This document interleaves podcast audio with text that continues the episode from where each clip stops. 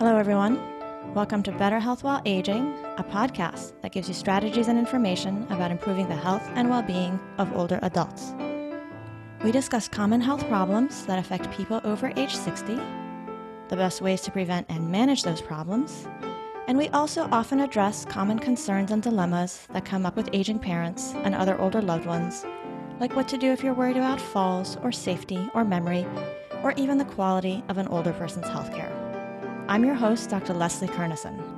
I'm a practicing geriatrician, so that means I'm a medical doctor specialized in geriatrics, which is the art and science of modifying healthcare so that it works better for older people and for their families. Today's episode features a very special guest. I'm delighted to have my geriatrics colleague, Dr. Rebecca Sudore, associate professor at UCSF, here to talk with me about a very important topic which is making advanced care planning easier and more helpful. Dr. Sudore is one of the country's foremost experts on helping older adults address advanced directives, end of life wishes, and other aspects of advanced care planning. She also has a special interest in health literacy and informed medical decision making. And she's the creator of one of my favorite online resources for older adults, the prepareforyourcare.org website and also of a wonderful, easy to read advanced directive form that I personally have been using with my own patients ever since I came across it, which I think was at the end of my residency. These resources that she's helped create are not only incredibly useful, but they've also been carefully developed and studied in clinical trials published by Dr. Sudore and her colleagues. So, over the years, I've so often wished that more people knew about the prepareforyourcare.org website especially since Dr. Sudore's team has made some really terrific additions and improvements to the site over the past year. So I'm just delighted to have her here today to talk to us about Prepare, how it might help you or someone you know, and also about her latest research on how to help older adults address advanced care planning. Rebecca, welcome to the show. Thank you so much for having me, Leslie. I love this podcast and I love your website, and I'm really honored to be here. Oh, well, that's so nice because I consider you one of my original inspirations for the audience.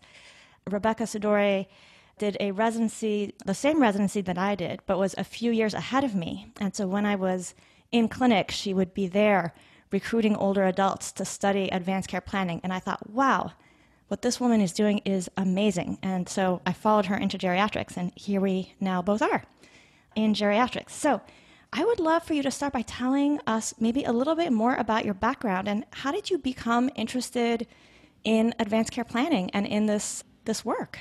Yeah, well, I think as you had said in the introduction, I had been doing work in health literacy. And really, what that means is translating some of the crazy medical and legal language that we use in the medical world into language that most of all of us can understand and thinking about how we could make that easier for folks.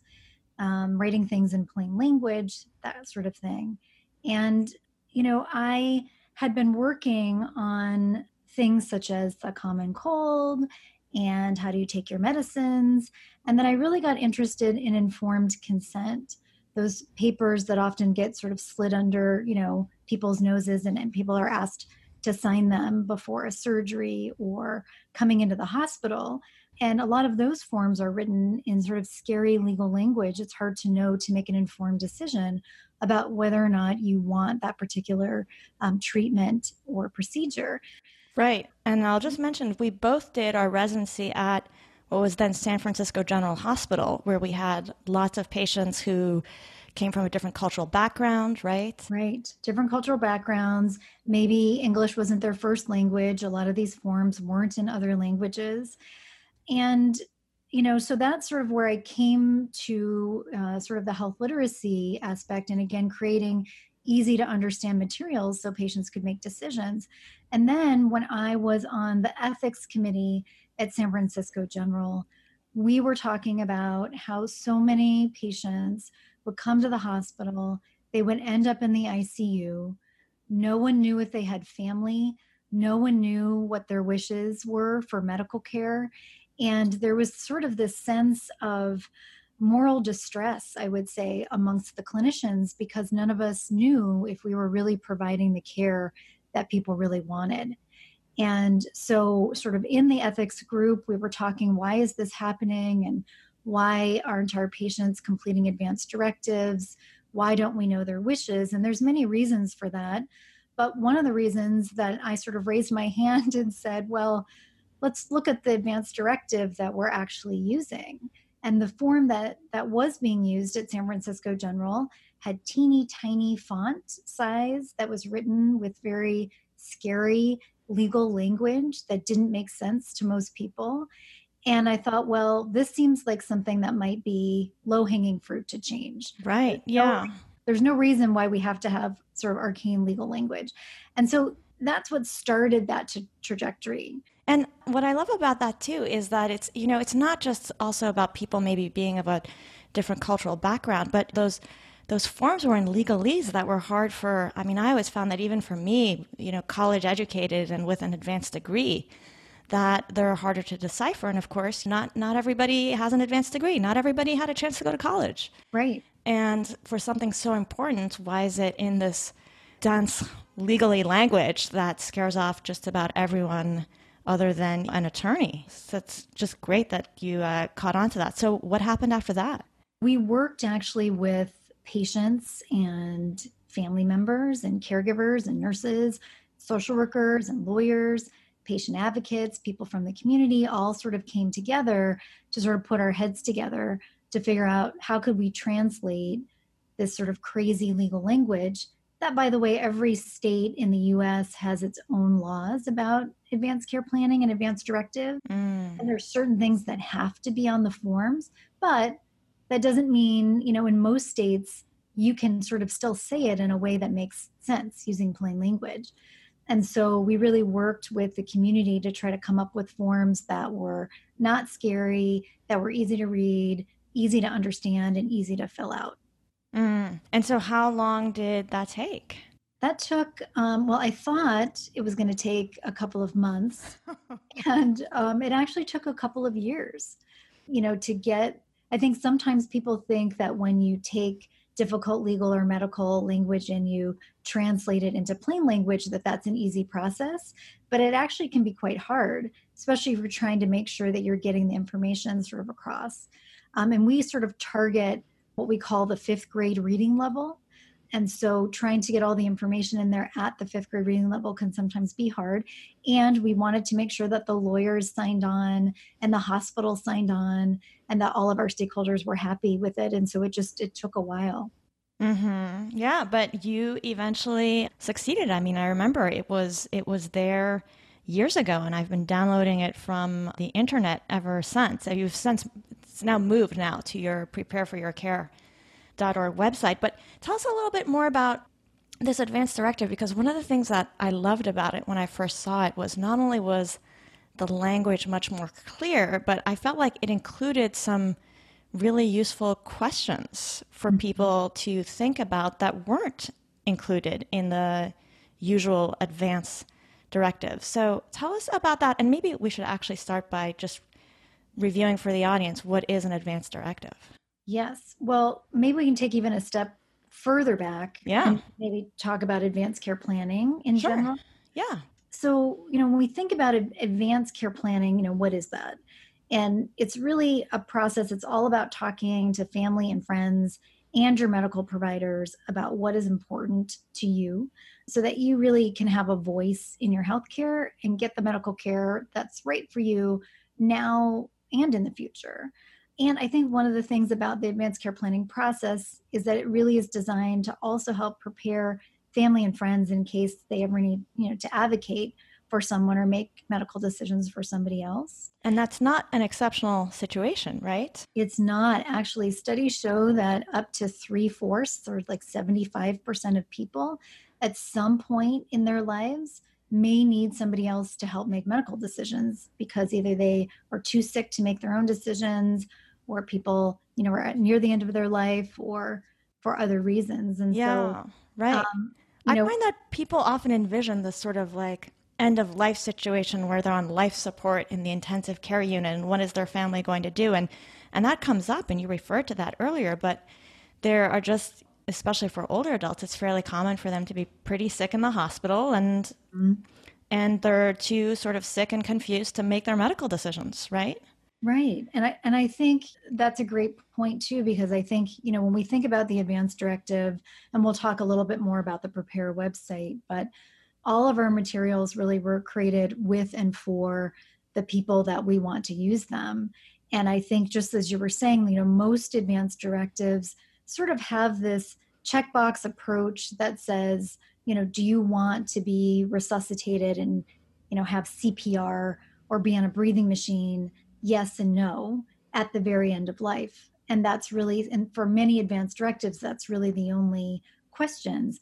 But we heard from patients and their families like we're making medical decisions about a whole range of things mm-hmm. you know my you know mother has dementia and she's being admitted for the fifth time for pneumonia. Right. Do we keep doing antibiotics? Do we not? Or my loved one i'm having a hard time taking care of them. And is it time for me to think about getting extra help in the home or a nursing home or something like that? And a lot of these transitions whether it be your own medical care in terms of is this medication right for me today? Or is this the type of transition because of where i am in, in my illness trajectory that makes sense such as chemotherapy or other treatments a lot of the forms don't really address somebody's overall sort of values and goals the things that bring quality of life to them how they want to live not just mm-hmm. about these checkbox approaches to specific treatments. Right, right. Yeah. So it's really uh, much broader than I think people often think it is, which is just a kind of directive of what to do if you're deathly ill and about to die. Well, and I think the other thing too is that hospitals and healthcare systems have really pushed the advanced directive form, which is very important. And clearly, you use it and I use it, and I think patients should use it. But one of the reasons they've pushed that is that it's easy to measure. Is it in the chart or is it not in the chart? But I can tell you at the bedside, you know, I, I tell the story and it's really true. I'm a geriatrician, but I'm also a palliative care physician. So that's mm-hmm. someone who actually helps support people who have serious illness um, at any age or any stage of their health. But in, in doing that, I will say, be at an ICU family meeting, and you have family members, you know, or a family who somebody has completed an advance directive, but they never talked about it with their family and friends. They never shared it mm. with anyone. And the people that I'm looking at in the ICU, the family members are looking at me like a deer in headlights. Right. They have no idea what that person would have wanted because those fundamental conversations didn't happen. And then you can have another family where there's no documentation, but they can say, you know, this is really hard, but we've been talking about this openly for the past five years. And as hard as this is, I really know what my loved one wants. Right. And so I think when we think about advanced care planning, we often just think about advanced directives, but there's all this other piece to it, which includes sort of knowing what's important to you and being able to share that with your loved ones and, and the clinicians who will be taking care of you. Right. So it's not just, you know, having legally signed a form. It's these conversations and this this process, and and also kind of repeating it because you must hear this also too. But I'll ask people about their advanced care planning, and they'll say, "Oh, I I did that with the lawyer 20 years ago." Exactly. And to them, it's it's a done thing. And I think, well, right. well, first of all, I don't know that the lawyer was in the best position to advise you about the considerations when you're providing guidance for your medical decisions later. But also that you know that was then. This has to things evolve even if you had a conversation with your family 20 years ago mm-hmm. you know right. things and- things may have changed would you mind briefly just summarizing in that case the relationship between the term advanced directive and advanced care planning yeah so like i said the, the advanced care planning process is all about talking with family friends and medical providers about what's important to people so they have a voice in their healthcare and can get the medical care that's right for them and that includes things like thinking about what is important in, in life, sharing them with other people. And then it could also include, and often does include, putting those wishes into a legal document, which is an advance directive. So, an advance directive is a legal form that would allow people to put their wishes in writing. So, they can write down, for example, uh, you know what is important to them or the type of medical care that they might want and as you say in our advanced directive it also lets you write down the things that bring your life meaning and quality of life. Um, it also allows you to write down the name of a person and alternate people who can help make medical decisions for you if for some reason you can't make your own medical decisions. So this is kind of, you know, it's it's your backup. Right. And that's uh, sometimes referred to as a durable power of attorney for healthcare exactly. or a surrogate decision maker for healthcare or a proxy. Exactly. Right.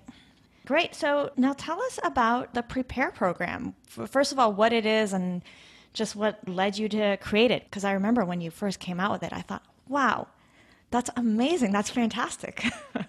and I don't know that anyone had done anything quite uh, like it that I'd come across. So t- tell us about Prepare the program. So, Prepare is an online advanced care planning program. It's in English and Spanish. And it was designed really to help people learn about and also prepare for medical decision making. So it's written as just like the advanced directive, it's written at a fifth grade reading level. And just like the advanced directive, it was also developed with input from patients and caregivers. It's a five step program that features video stories. That's really kind of the cornerstone, are these video stories that guide people in exploring their wishes and learning how to discuss them with family members and friends. And it was really designed so people can choose which steps are right for them. They could do all five steps or just one step at a time.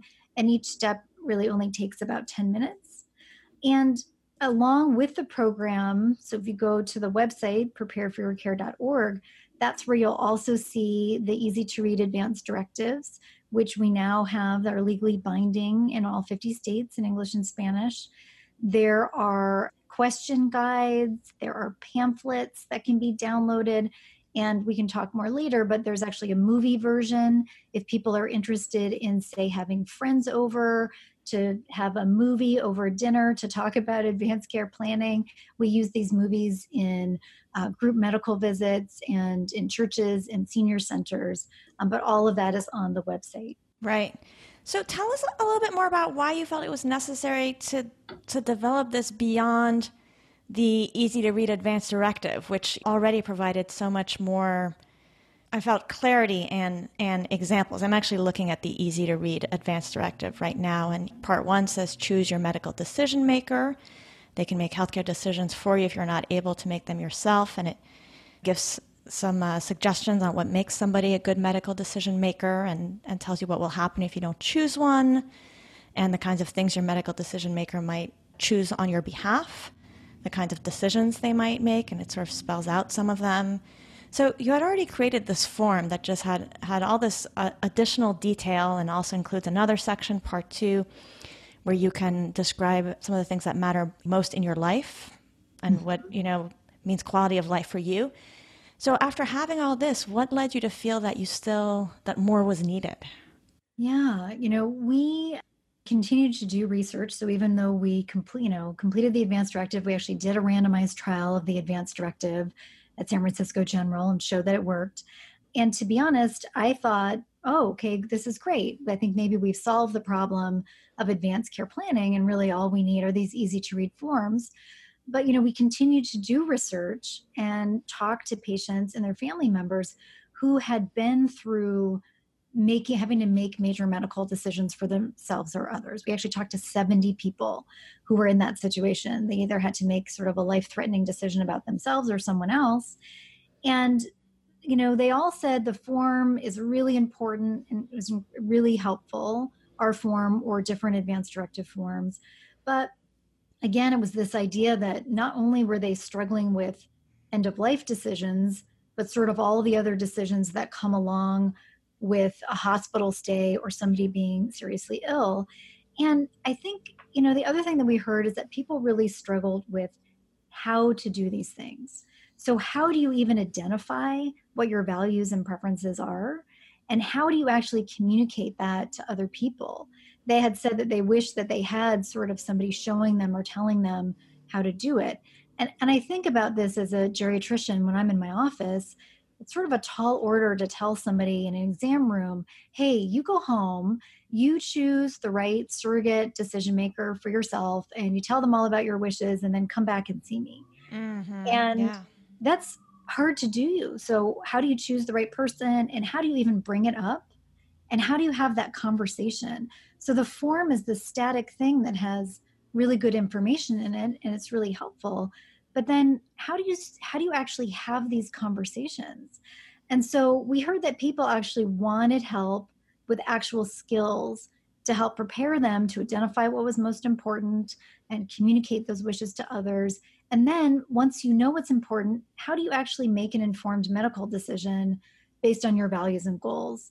And so to do this, they felt like they really needed more than a static form, but wanted some how to videos about how people could actually do these things. And so from those interviews and focus groups with 70 people, we actually pulled their real life experiences and used them in these video stories to help, you know, show people how they could actually do these things on their own. Right. I just thought that was such an amazing insight to get and it came from you doing the research, right? From not just saying, "Oh, this is this is helpful and moving on," but from from sort of the seeing yeah. how people were working with it, this insight that the form is in a way I guess supposed to mean a kind of summary of mm-hmm. of the conversations you've had and what you've figured out about yourself and what you think you want for the future, but that people still need to first have those conversations and that they were unsure of how to go about it. And so you created a program that kind of breaks it down into little steps and examples that they can follow. Right. And to your point, I always say advanced directive is only as good as the conversations that are around that, either conversations with your medical provider, your family, and friends. And so I think more than even completing the form, what we hope that Prepare does is it helps people start these conversations with each other. Right. Yeah. And originally, when you created the Prepare for Your Care website, there were the advanced directives were not there. Actually, I remember. Right. Yeah. And you know, I have to say some of that was because you know, we write grants to help keep our, you know, small operation going, which is through the University of California, San Francisco. And we provide all of our materials for free to people. And so, you know, we have to wait for the next grant always mm-hmm. you know for the next step and so i think initially we made the decision not to include the advanced directives because we really wanted to spark those conversations and then waited till we got additional funding. In the next iteration of Prepare, which is coming soon, they'll be sort of seamlessly integrated a little bit more for people who are ready to move to that next step. Well, I noticed that I think it's just in the past year you've not only added the easy to read advanced directives to the Prepare website, but you now have them for all 50 states, which just blew me away when I saw it. this, so that's an example of one of the things that we've wanted to do for so long because we've had the easy to read advanced directives in California for close to 15 years now um, in several different languages, 10 different languages actually. And we were getting requests from many different states that they wanted, you know, easy to read advanced directives for their state. But as I said, every state has its own laws. So it wasn't, you know, you couldn't just use the California form, say in New York or Michigan and those kinds of things. You have to actually figure out the law and then figure out how to change the forms. And so we've been wanting to do it forever and just didn't have the funding. And then we were lucky enough to get funding from the Gordon and Betty Moore Foundation. And we worked with our colleagues um, at UC Hastings School of Law um, to review all of the state's laws about advanced directives and then update them. So, just in April of this last year, we were so excited to make those again available for free to people to download straight from the Prepare website. Yeah, well, they are great. I'm definitely going to put a link to them on um, the show notes, and I want to encourage people to take a look because because even though your easy to read advanced directive has been available now in California for um, over 10 years, I mean, what year did you have it come out? The prepare or the advanced directive? The advanced directive, the first yeah. one that you did, the easy to read advanced directive for California. What year was that? Yeah, I think that was 2005. Yeah, that sounds about right. So that was, mm-hmm. you know, when I was in my residency. So I'm surprised by how I still, I rarely see it when I meet a new patient and when I look through their work and what I see the hospitals giving out. I feel like it's still not as frequent as I wish it were. Do you have any thoughts about about that? Yeah. So, anybody who's listening here, tell all your friends. you know, I think one of the things, you know, because we're not a business and this is like i said our operation is run through philanthropy and getting grant funds um, you know we haven't had a budget for marketing and you know dissemination so it really has been by word of mouth um, and even though san francisco general hospital has started to use it i would say use some of the ucsf clinics start, you know have used it or san francisco va uses the forms it really winds up becoming word of mouth and i do think that one of the reasons it hasn't been used more widely is because we didn't have versions for multiple states. Mm. Um, so mm. we're hoping that now that we do, that won't be a, a barrier. Mm-hmm. Right. Yeah. I mean, I think it speaks a little bit to the fact that there's just a lot of inertia in mm-hmm. the healthcare system. And so, even though you've created something that I think almost just about everyone would agree is better, and it's sort of like universal design. I mean, not only is it better for people who might not have, you know, been able to finish high school or but that everybody finds it easier to read, just the way everybody finds other spaces that are universally designed. Mm-hmm. Um, usually more convenient, even though that, that design is a necessity for people who might have certain limitations or, mm-hmm. or, or disabilities. So, yeah, I think there's just an incredible amount of inertia in the system, and how even when we have something better, it can take a while before it's widely available and becomes the default for everybody. So you mentioned earlier, you know, some of the studies you've done on prepare, and I think you're you're just about to publish another one. Maybe you can tell us a little bit about your latest research on prepare and advanced care planning. So I think, as I said earlier, we had a randomized trial of our easy to read advanced directives, and that was really positive. Then we actually did a trial at the San Francisco VA among uh, just veterans comparing or everybody got something. So one group got the easy to read advanced directive and one group got the prepare website. And that was also both groups the easy to read advanced directive and prepare increased their documentation and the medical record increased their conversations but prepare definitely did you know when we look at statistics statistically significantly more so and then we're really excited about this study that's just coming out hot off the press where we included nearly a thousand English and Spanish speaking older adults from San Francisco General Hospital who were getting primary care there. And just like the VA trial, one group got just the easy to read advanced directive, and the other group got prepare plus the easy to read advanced directive. And what's super exciting is that we found that 98% of people who reviewed prepare and the easy to read advanced directive they increased their engagement in some form of advanced care planning over 12 months after they you know reviewed the initial intervention. So that means that people were increasing their thinking and talking and documenting their wishes which was really exciting to us.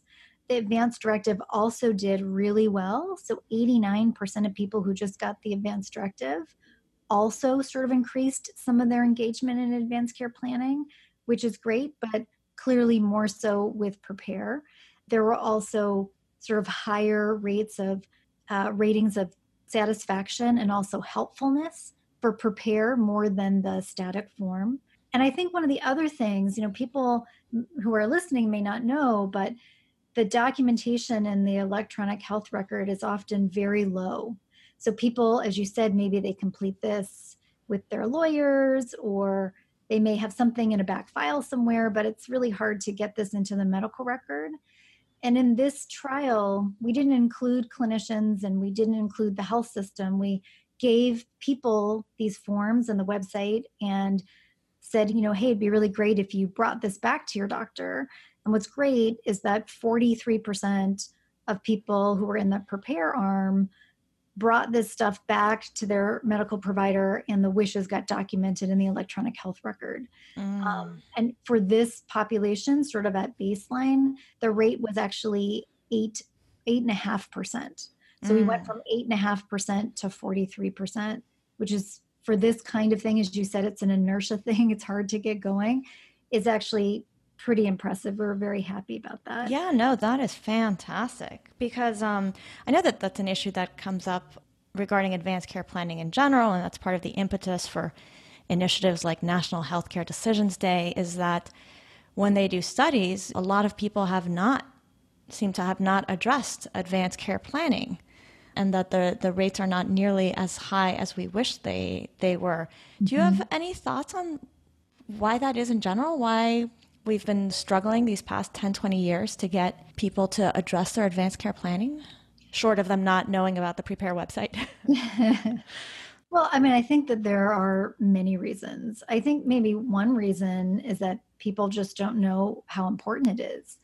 And I think, you know, Leslie, just like you and I talking here as a geriatrician, when you're on, you know, the other side as a clinician and something happens, we're desperate for any sort of information that patients and their families can provide us about what's really important to the patient. Mm-hmm. So it's really important. And it's really important. Studies have shown that people who do advanced care planning for their loved ones that have to make those decisions for them without advanced care planning, people can have increased rates of stress and depression and even post traumatic stress disorder. Right. Um, yeah. And we can prevent a lot of that by starting these conversations. So I think if people know that it's really important, that's sort of the first thing. And I think the other thing is that, as you said, maybe you know it's important, but you didn't know that there were these easy to use tools that make it maybe not scary and sort of easy to use. Um, you know, and that's the other thing is that sometimes preparing for medical decisions can be daunting or scary and hopefully you know things like prepare in our video stories where you can see people sort of just like you kind of talking through some of these things and just starting the process then maybe it can kind of help get people there. I think this also comes back to sort of the normalization of of this you know when we think about advanced care planning or medical decision making or being a proxy or medical decision maker for someone else nobody likes to think about it because it is scary, but many of us will find ourselves in those situations. And it's sort of the best thing we can do is is try to do some preparation and learn some skills ahead of time. Right. Yeah. Well, I can't help but wonder if it's, you know, not a little bit us getting just tripped up in the I mean, I think first of all the psychology studies for people of all ages is that people tend to figure that they'll be lucky and not have some terrible thing happen to them mm-hmm. and that it's seen as this terrible thing that you might one day not be able to to control your healthcare right to be there making mm-hmm. decisions mm-hmm. um, the way you do now and and that you take that that for granted and then i've been really interested in the sort of more recent research on cognitive aging and how older adults process emotions mm-hmm. differently and that part of the reason why people often become more content as they get older is because they just pay less attention to negative things. Right. Which I think is is great for morale, but wonderful. it also leaves me thinking, wow. I mean, so maybe that's why it's particularly uphill for us to be saying, listen, at some points you might not be able to make your decisions because you'll be sick or I feel like it's always a little awkward to bring up the possibility of dementia because people are so afraid of that possibility, even though it, it happens to, uh, I don't know, probably a third of people if you live long enough. Mm-hmm. So, so you know, in learning about that, I thought, you know, maybe that's part of why it feels so uphill is that you're really asking people to to just address something that is really difficult because we're all by nature inclined to not delve into something that feels like an unpleasant possibility yeah. or more than unpleasant, right? A really frightening mm-hmm. possibility. Right. Did, did any of your focus group work shed some insights on how we can help people with that?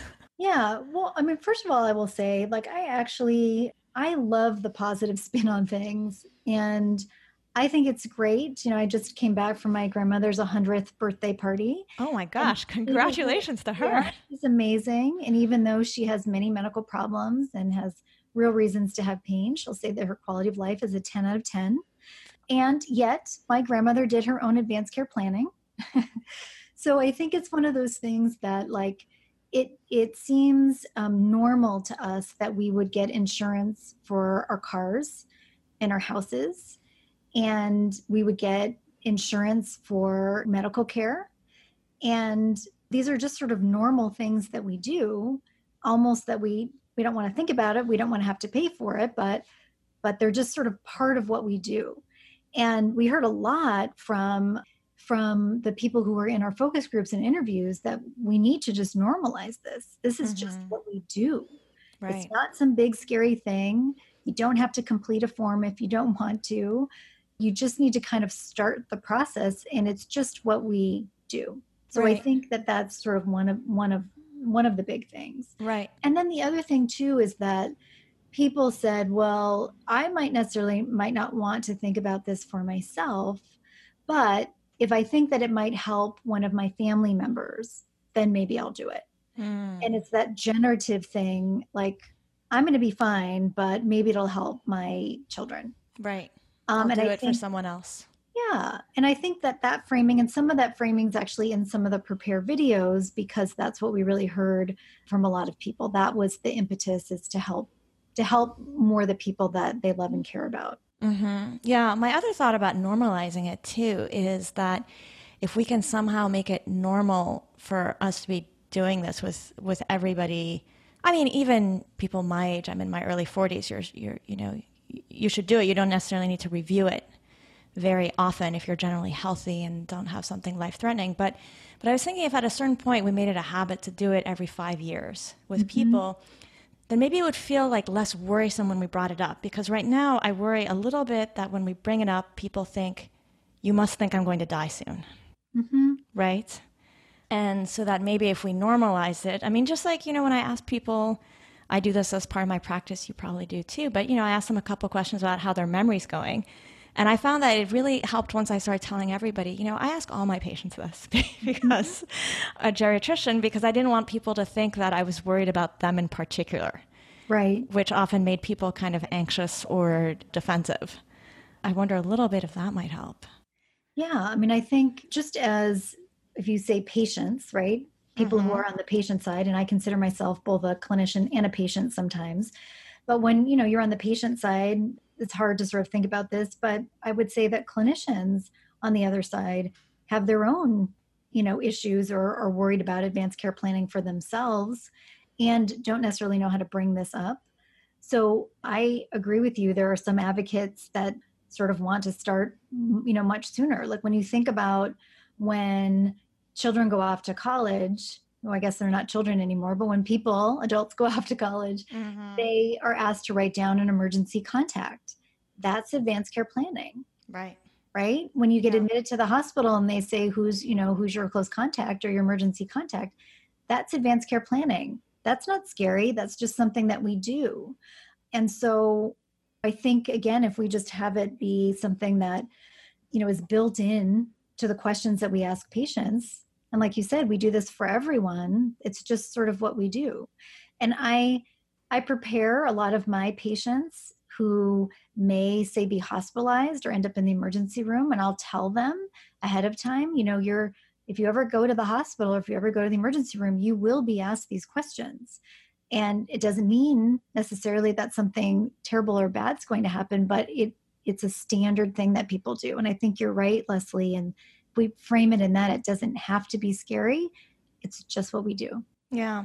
Another thing I want to make sure we sort of touch on briefly for the audience is that also when we when we do these planning that the goal is not to spell out exactly everything that other people should do because I think that's right. another thing that that sometimes leaves people in a hitch is well I don't know exactly what to tell people to do whereas you know what a lot of your work has has been about is that the it's it's less about spelling out specific things do this don't do that and about sharing values and priorities so that it sort of creates a better foundation for your family and for the involved health providers to to make decisions because actually it's it's impossible to plan ahead for every possible decision that your family might have to make on your behalf right?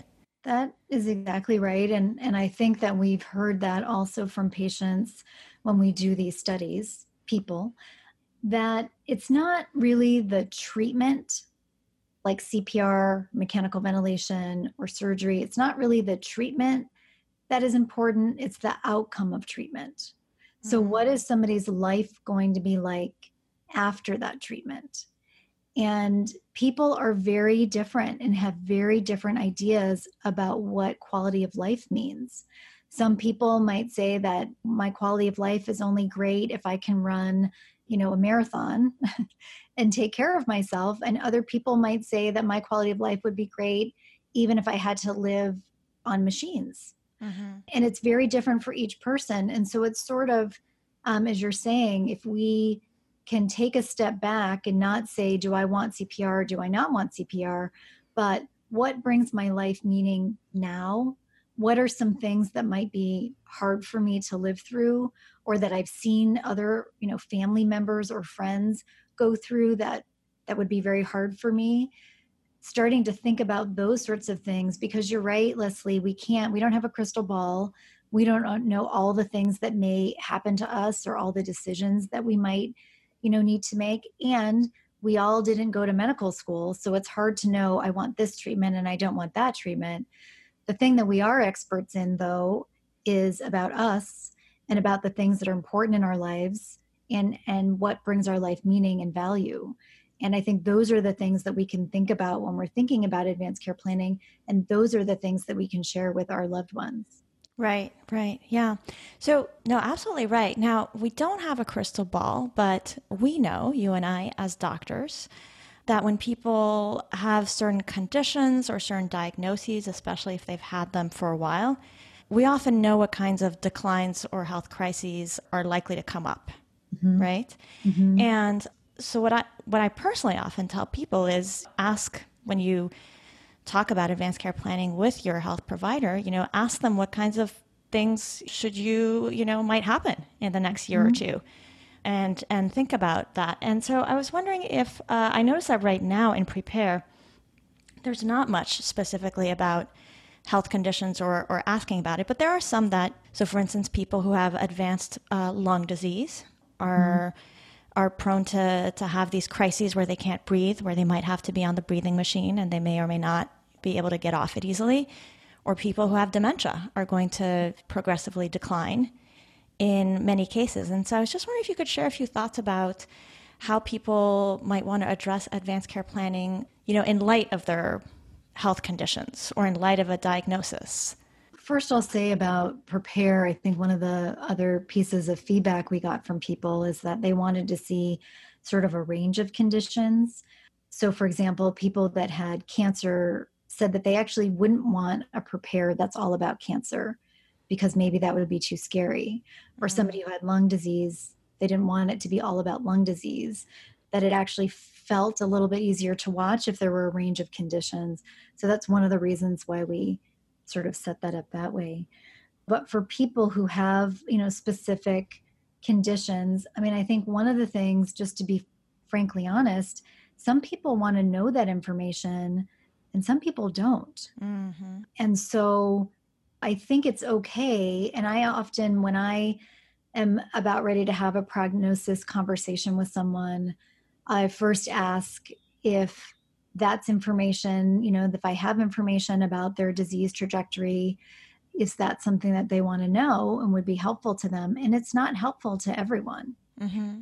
And I, if they want to have that conversation, I also ask if they'd like to have somebody be with them while we have that conversation because again for some people that can be hard to have that conversation and some people don't want to know and i will sometimes ask them well okay you you have named say your daughter to be your decision maker it's totally fine if if that information won't help you would it be okay if i talked to your daughter to see if that information would be helpful you know t- to her in case mm. she needs mm. to make decisions for you mm-hmm. and so you know, just to, to sort of put that out there, I do think that when people do understand or do know about their disease trajectory, it can help them put their their preferences, values, and goals into a more accurate light. But again, right. I think I think not everyone finds that information helpful for them. Yeah. Well, I was thinking, you know, you mentioned earlier that when people have dementia, their family might be making decisions about their healthcare for years. And also, I was thinking about you know another website about advanced care planning, although they have framed it more as about end of life planning, is the Conversation Project that has mm-hmm. conversation guides, and that they did create one specifically for Alzheimer's and dementia. I imagine that's because they were getting asked for that kind of help. So I was wondering if you had any thoughts, you know, specifically for that condition, because I think when people are first diagnosed, they're just so overwhelmed by the diagnosis and coping with it that it's really hard to address planning ahead for a time when their care needs might be pretty substantial or might be challenging. Mm-hmm. And so I just see a lot of families floundering. Mm-hmm. when their loved one has reached, you know, a stage of moderate to severe Alzheimer's mm-hmm. and they're facing decisions about medical care, about living situation, and they didn't discuss earlier. So so I have wondered, you know, since the Conversation Project did an advance uh, a, a, conversation guide specifically for Alzheimer's, whether that's something that you were considering for for prepare or not. Yeah, I mean, first of all, I will just say that you know it's another reason to sort of bring advanced care planning upstream mm-hmm. because you hope that you can have some of these conversations, like you said, before there's a crisis or before somebody's reeling you know with the the diagnosis. Right. I i will say um, and it's great leslie that you ask about people's memory um, at every visit which i think is you know or or frequently which i think is important because i think there's an op- really a real opportunity when things are in the mild to moderate stage and people can still make their own decisions to really sort of step in and try to help with some of this planning i think that that's really a key period in time. And I would say that I love the conversation project and I love what they've done for the you know the Alzheimer's and dementia resource. Another resource that your listeners may be interested in is something called a dementia specific advance directive. Mm-hmm. Um, that is, uh, I think it's for free to to download. It's highlighted in the New York Times, I think about a year ago. Yeah, that was. Um, I think he's at the University of Washington. I forget exactly. his his name, but yeah, no, I yeah. I saw that. That's also. I think it's a. I think there's clearly a need. well, I think um, what's what's interesting about those things is they really do focus on, as you were saying, some of the specific disease trajectories of dementia, the one thing about them for listeners to know about is that they're not legal advance directives. Right. So they would still be helpful, I think, to patients' families. But one of the things, and it's one of the reasons why we set up our advance directive the way that we did, so that we could collaborate with folks like this. On our advance directive, there's a page that says, Do you have any other wishes? And people could, you, it's free space for you to write them out.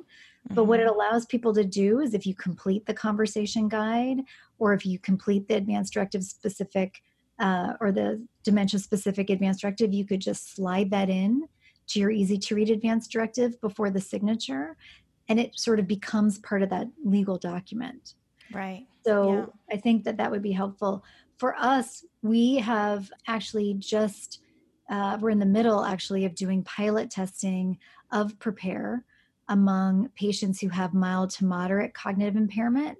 Oh, great. Caregivers for this very thing to sort of for people who have just been diagnosed with some memory impairment but can still make their decisions can we help them get to sort of the next stage in advanced care planning oh wonderful yeah that's so necessary well rebecca thank you so much for taking the time to come and talk with me before we wrap up do you have any last tips or suggestions for older adults or or maybe actually because i think for older adults you know visit prepare the website. But um, for uh, i hear sometimes from families who are trying to get their older parents to address this. Any thoughts or suggestions for them?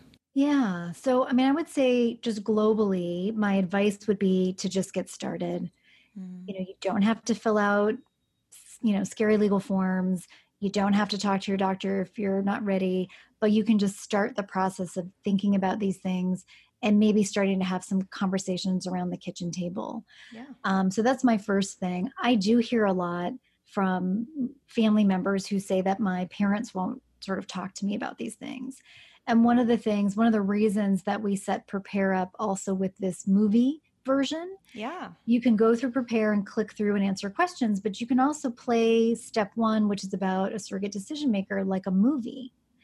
And I've had people who just sit down with their loved one and just say, I just want you to watch this movie with me, and then maybe we can talk about it. Mm-hmm. so they play the 10 minute step one video about a surrogate, and it can, you know, start to spark conversations without that person having to feel like I'm filling out a form or I'm answering questions about myself. And it can just be a way to kind of start that conversation. Yeah, no, I love the movie version too. Well, I think that just proves it. You just have an amazing set of resources on the website. So I'm going to post a link in the show notes. It's prepareforyourcare.org. And I want to encourage everybody to, to visit and also post some links to some of your, your recent uh, research. Rebecca, thank you so very much for joining me today and for taking this on as, as your, your, your project. I mean, I just, uh, I love the way you've done not only this fantastic research, but you're just creating these really practical resources that we can all use. It's been wonderful. Well, thank you, Leslie. Thanks for having me. And with that, I'm going to wrap up this episode of Better Health While Aging. If you have any questions about something you heard in this episode, you can post it on the show notes page for the episode. I'll also be posting some links to some of the resources that I mentioned in the episode. To find the show notes, visit betterhealthwhileaging.net and click podcast in the main menu at the top. Last but not least, if you've been enjoying the podcast, don't forget to support us by subscribing on iTunes. And if you've already done that, please leave a rating and review. This makes it easier for others to discover our show in iTunes, and I would love for the many people who are interested in health or aging or family caregivers to be able to find it and give it a chance. Thank you so much for listening. I'm Dr. Leslie Kernisan, and I'm looking forward to you joining us for future episodes.